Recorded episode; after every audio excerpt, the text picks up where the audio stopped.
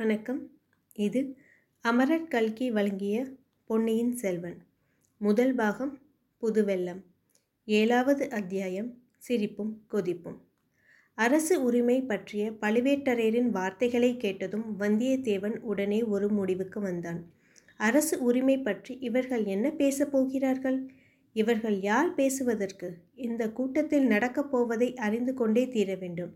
இங்கேயே உட்கார வேண்டியதுதான். இதை காட்டிலும் வசதியான இடம் வேறு கிடையாது. ஆழ்வார்க்கடியான் எப்படியாவது போகட்டும், அவனை பற்றி நமக்கென்ன கவலை?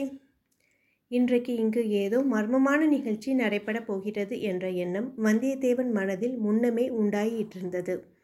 ஆழ்வார்க்கடியனின் விபரீதமான பொருள் தரும் வார்த்தைகள், கோட்டை வாசற் காவலர்களின் துடுக்கான நடத்தை, சம்புவரையரின் அரைமனதான வரவேற்பு, வெறியாட்டம் ஆடிய சந்தகக்காரரின் ஆவேச மொழிகள், இவையெல்லாம் அவனுக்கு ஏதேதோ சந்தேகங்களை உண்டாக்கியிருந்தன. அந்த சந்தேகங்களை எல்லாம் நீக்கிக் கொள்ளவும் உண்மையை அறிந்து கொள்ளவும் இதோ ஒரு சந்தர்ப்பம் தெய்வாதீனமாக நடந்திருக்கிறது. அதை ஏன் அனுப்பிவிட வேண்டும்? ஆக, தன்னுடைய உயிருக்குயிரான நண்பன் என்று கருதி வந்த கந்தமாறன் கூட தன்னிடம் உண்மையை சொல்லவில்லை. தன்னை தூங்க செய்துவிட்டு இந்த இரகசிய நள்ளிரவு கூட்டத்திற்கு வந்திருக்கிறான். அவனை நாளைக்கு ஒரு கை பார்க்க வேண்டியதுதான். இதற்குள் கீழே பழுவேட்டரையர் பேசத் தொடங்கினார். வந்தியத்தேவன் காது கொடுத்து கவனமாக கேட்டலானான். உங்களுக்கெல்லாம் மிக முக்கியமான ஒரு செய்தியை அறிவிக்கவே நான் வந்திருக்கிறேன். அதற்காக இந்த கூட்டத்திற்கு சம்புவரையர் கூட்டியிருக்கிறார். சுந்தர சோழ மகாராஜாவின் உடல்நிலை மிக கவலைக்கிடமாக இருக்கிறது. அரண்மனை வைத்தியரிடம் அந்தரங்கமாக கேட்டு பார்த்தேன். அவர்கள் இனிமேல் நம்பிக்கை இடமில்லை, அதிக காலம் உயிரோடு இருக்க மாட்டார் என்று சொல்லிவிட்டார்கள். ஆகவே இனிமேல் நடக்க வேண்டிய காரியங்களை பற்றி நாம் இப்போது யோசித்தாக வேண்டும் என்று கூறி பழுவேட்டரையர் நிறுத்தினார். ஜோசியர்கள் என்ன சொல்கிறார்கள் என்று கேட்டார் கூட்டத்தில் ஒருத்தர். ஜோசியர்களை போய் கேட்பானேன்? சில நாட்களாக பின் மாலை நேரத்தில் வானத்தில் வால் நட்சத்திரம் தெரிகிறதே, அது போதாதா என்றார் ஒருவர். பின்னர் பழுவேட்டரையர் கூறினார், ஜோசியர்களையும் கேட்டாகிவிட்டது. அவர்கள் சில காலம் தள்ளி போடுகிறார்கள், அவ்வளவுதான்.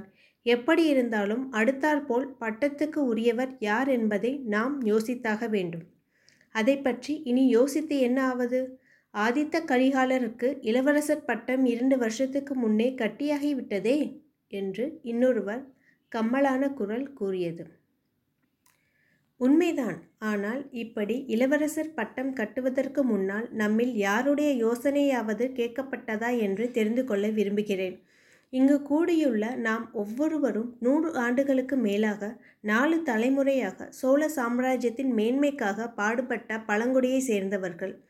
என் பாட்டனாருக்கு தந்தை திருப்புறம்பியம் போரில் இறந்தார். என் பாட்டனார் வேலூரில் நடந்த போரில் உயிர்விட்டார்.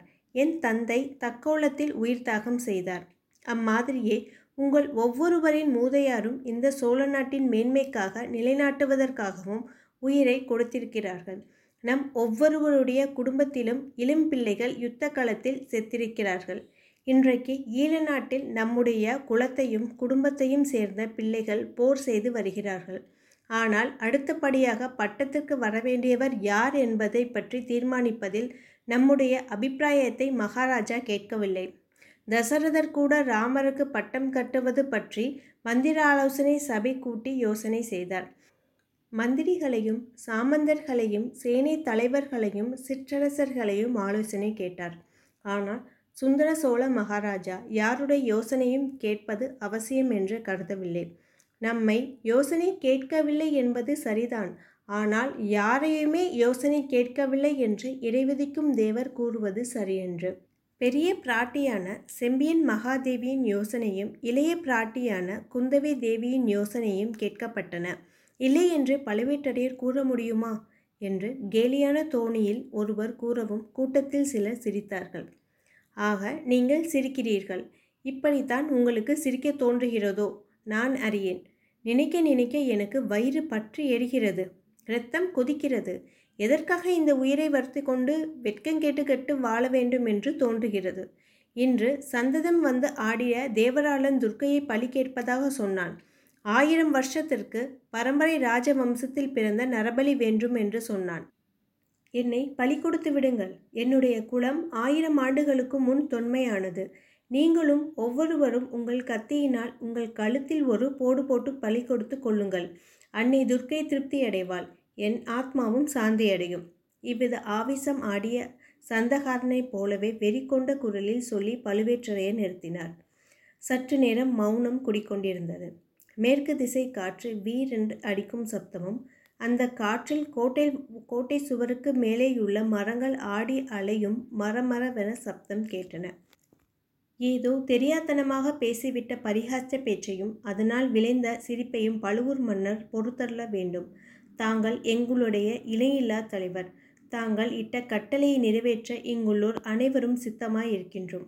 தாங்கள் காட்டிய வழியில் நடக்கிறோம். தயவு செய்து மன்னித்து கொள்ள வேண்டும் என்று சம்புவரையர் உணர்ச்சியுடனே கூறினார். நானும் கொஞ்சம் பொறுமை இழந்து விட்டேன். அதற்காக நீங்கள் என்னை மன்னிக்க வேண்டும். ஒரு விஷயத்தை எண்ணி பாருங்கள். சரியாக இன்றைக்கு 100 ஆண்டுகளுக்கு முன்னால் விஜயாலய சோழர் முத்தரையர்களை முறியடித்து தஞ்சாவூரை கைப்பற்றினார். திருப்புரம்பியம் போரில் பல்லவ சைன்யத்துக்கு துணையாக நின்ற மதுரை பாண்டியரின் படையை நிர்மூலமாக்கினார். அது முதலாவது சோழராஜ்யம் நாளுக்கு நாள் பெருகி வஸ்தரித்து வந்திருக்கிறது. காவேரி நதிக்கு கரையெடுத்த கரிகால் வளவர் காலத்தில் கூட சோழராஜ்யம் இவ்வளவு மக்கோணத்தை அடைந்தது கிடையாது. இன்றைக்கு தெற்கே குமரி முனையிலிருந்து வடக்கே துங்கபத்திரை கிருஷ்ணை வரையில் சோழராஜ்யம் பறந்து விரிந்து கிடக்கிறது. பாண்டிய நாடு, நாஞ்சில் நாடு, யாருக்கும் இதுவரையில் வணங்காத சேர நாடு, தொண்டை மண்டலம், பாகி நாடு, கங்கபாடி, நுளம்பாடி, வைதும்பர் நாடு, சீட்புலி நாடு, பெரும்பாண்டி பாடி, பொன்னி நதி உற்பத்தியாகும் குடகு நாடு ஆகிய இத்தனை நாடுகளும் சோழ சாம்ராஜ்யத்திற்கு அடங்கி கப்பம் செலுத்தி வருகின்றன. இவ்வளவு நாடுகளிலும் நம் சோழ நாட்டு புலிக்கொடி பறக்கிறது.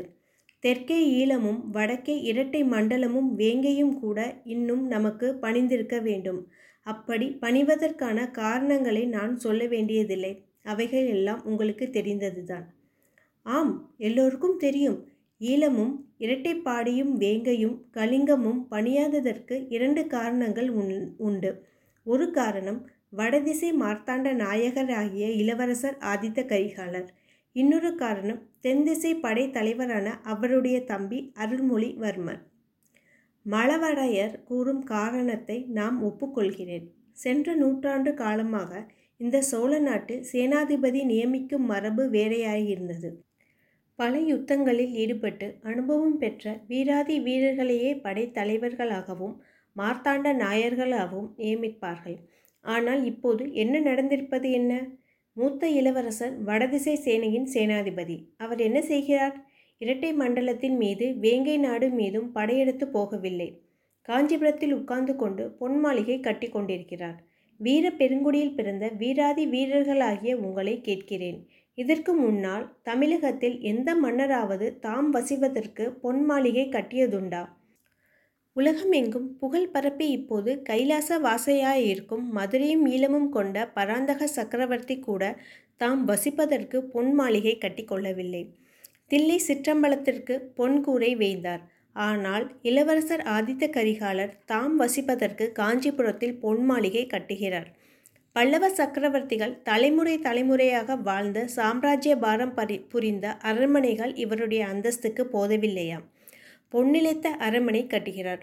இரத்தினங்களையும் வைடூலியங்களையும் அம்பொன்மாளிகையை சுவற்றில் பதிக்கிறார். கங்கம்பாடி, நூலம்பாடி, குடகு முதலிய நாடுகளில் வெற்றிடைந்து கைப்பற்றி கொண்டு வந்த பொருள்களில் ஒரு செப்பு காசாவது தலைநகரில் உள்ள பொக்கிஷ சாலைக்கு அவர் இதுவரை அனுப்பவில்லை. பொன்மாளிகை கட்டி முடிந்தாய்விட்டதா? ஆம், முடிந்துவிட்டது என்று என்னுடைய அந்தரங்க ஒற்றர்கள் மூலம் அறிந்தேன். அத்துடன் சுந்தர சோழ மகாராஜாவிற்கு அவருடைய அருமை மூத்த புதல்வியிலிருந்து கடிதங்களும் வந்துள்ளன. புதிதாக நிர்மித்திருக்கும் பொன் மாளிகையில் வந்து சுந்தர சோழ மகாராஜா சில காலம் தங்கியிருக்க வேண்டும் என்று. மகாராஜா காஞ்சிக்கு போகப் போகிறாரா என்று ஒருவர் கவலை ததும்ப குரலில் கேட்டார். அத்தகைய கவலை உங்களுக்கு வேண்டாம். அப்படி ஒன்றும் நேராமல் பார்த்து கொள்ள நான் இருக்கிறேன். தஞ்சை கோட்டையுள்ள காவலனாகிய என் சகோதரனும் இருக்கிறான். சின்ன பழுவேட்டரையன் அனுமதி இல்லாமல் யாரும் தஞ்சை கோட்டைக்குள் புக முடியாது. என்னை எறியாமல் யாரும் மகாராஜாவை பேட்டி காணவும் முடியாது, ஓலை கொடுக்கவும் முடியாது. இதுவரையில் 2-3 தடவை வந்த ஓலைகளை நிறுத்திவிட்டேன். வாழ்க பழுவேட்டரையர், வாழ்க பழுவூர் மன்னரின் சாணக்கிய தந்திரம், வாழ்க அவர் வீரம் என்ற கோஷங்கள் எழுந்தன. இன்னும் கேளுங்கள், பட்டத்து இளவரசர் செய்யும் காரியங்களை காட்டிலும் ஈழத்தில் போர் நடத்தி சென்றிருக்கும் இளவரசர் அருள்மொழிவர்மரின் காரியங்களை மிக மிக விசித்திரமாக இருக்கின்றன. யுத்த தர்மத்தை பற்றி நாம் அறிந்திருப்பதென்ன? பரம்பரை பரம்பரையாக பல நூறு ஆண்டுகளாக நம் முன்னோர்கள் கடைபிடித்து வந்திருப்பது என்ன? நம் நாட்டு படைகள் வேறு நாடுகளின் மீது படையெடுக்கச் சென்றால் நம் படைகளுக்கு வேண்டிய உணவுகளை அந்த வேற்று நாட்களிலிருமே சம்பாதித்து கொள்ள வேண்டும். அந்த நாடுகளில் கைப்பற்றும் பொருள்களை கொண்டே வீரர்களுக்கு ஊதியமும் கொடுக்க வேண்டும். மிகுந்த பொருள்களை தலைநகரில் உள்ள அரசாங்க பொக்கிஷத்துக்கு அனுப்ப வேண்டும். ஆனால் இளவரசர் அருள்மொழிவர்மர் என்ன செய்கிறார் தெரியுமா? ஈழ நாட்டில் உள்ள நம் போர் வீரர்களை எல்லாம் இங்கிருந்து கப்பல்களில் உணவு அனுப்பி வைக்க வேண்டுமாம். 1 வருஷ காலமாக நானும் 10 தடவை பல கப்பல்களில் ஏற்றி உணவு அனுப்பி வைத்திருக்கின்றேன். விந்தை விந்தை, இந்த அநியாயத்தை பொறுக்க முடியாது, இப்படி கேட்டதே இல்லை என்று குரல்கள் எழுந்தன. இந்த அதிசயமான காரியத்திற்கு இளவரசர் அருள்மொழிவர்மர் கூறும் காரணத்தையும் கேட்டு வையுங்கள். படையெடுத்து சென்ற நாட்டில் நம் வீரர்களுக்கு வேண்டிய உணவுப் பொருட்களை சம்பாதிப்பது என்றால் அங்குள்ள குடிமக்களின் அதிருப்திக்கு உள்ளாக நேரிடுமாம். ஈழத்து அரசு குலத்தோடு தான் நமக்கு சண்டையை தவிர ஈழத்து மக்களோடு எவ்வித சண்டையும் இல்லையாம். ஆகையால் அவர்கள் எவ்விதத்திலும் கஷ்டப்படுத்தக்கூடாதாம். அரச குலத்தருடன் போராடி வென்ற பிறகு மக்களின் மனமார்ந்த விருப்பத்துடன் ஆட்சி நடத்த வேண்டுமாம். ஆகையால் பணமும் உணவும் இங்கிருந்து அனுப்ப வேண்டுமாம். அச்சமயம் கூட்டத்தில் ஒருவர், படையெடுத்து சென்ற நாடுகளில் உள்ள ஜனங்களிடம் ஒற்றுமையை கேட்கக்கூடாது, இவர்கள் காலில் விழுந்து கும்பிட வேண்டும் என்ற யுத்த தர்மத்தை இதுவரை நாங்கள் கேட்டதே கிடையாது என்றார். அதனால் விளையும் விபரீதத்தையும் கேளுங்கள். 2 இளவரசர்களையும் சேர்த்து செய்த காரியங்களினால் தஞ்சை அரண்மனை தன் பொக்கிஷத்தையும் தானிய பண்டாரத்தையும் அடிக்கடி மிக குறைந்தே போகின்றன. உங்களையெல்லாம் அதிக வரி போட்டு வசூலிக்கும் நிர்பந்தமும் எனக்கு ஏற்படுகின்றது. இதற்காகத்தான் என்னை இறை அதிகாரியாக நியமித்திருக்கிறார்கள். சோழ நாட்டின் மேன்மையே முக்கியம் என்று நான் கருதியிருந்தாவிட்டால் எப்பொழுதோ இப்பதவியை விட்டு தொலைத்திருப்பேன். கூடாது கூடாது, தாங்கள் இப்பதவியில் இருப்பதுதான் எங்களுக்கெல்லாம் பெரிய பாதுகாப்பு. இந்த முறைகேடான காரியங்களை பற்றி தாங்கள் மகாராஜாவிடம் சொல்லி பார்க்கவில்லையா? சொல்லாமல் என்ன, பல தடவை சொல்லியாகிவிட்டது. ஒவ்வொரு தடவையும் பெரிய பிராட்டியிடம் கேளுங்கள், இளைய பிராட்டியிடம் கேளுங்கள் என்ற மறுமொழிதான் கிடைக்கின்றன. இன்னுமே நான் சொன்னேனே, மகாராஜாவுக்கு சுயமாக சிந்தனை செய்யும் சக்தியே இப்போது இல்லாமல் போய்விட்டது. முக்கியமான காரியங்களில் நம்முடைய யோசனை கேட்பதும் இல்லை.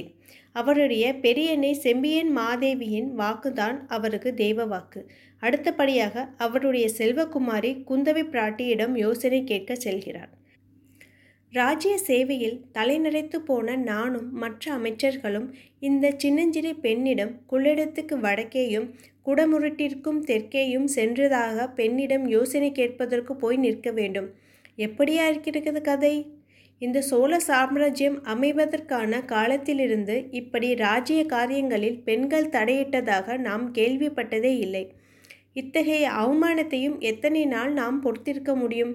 அல்லது நீங்களே எல்லோரும் ஒருமுகமாக சொன்னால் நான் இந்த இராஜாங்க பொறுப்பையும் வரி விதித்து பொக்கிஷ திணைப்பையும் தொல்லையும் விட்டுவிட்டு என் சொந்த ஊரோடு இருக்க விரும்புகிறேன். கூடாது கூடாது, பழுவூர் தேவர் அப்படி எங்களை கைவிட்டு விடக்கூடாது.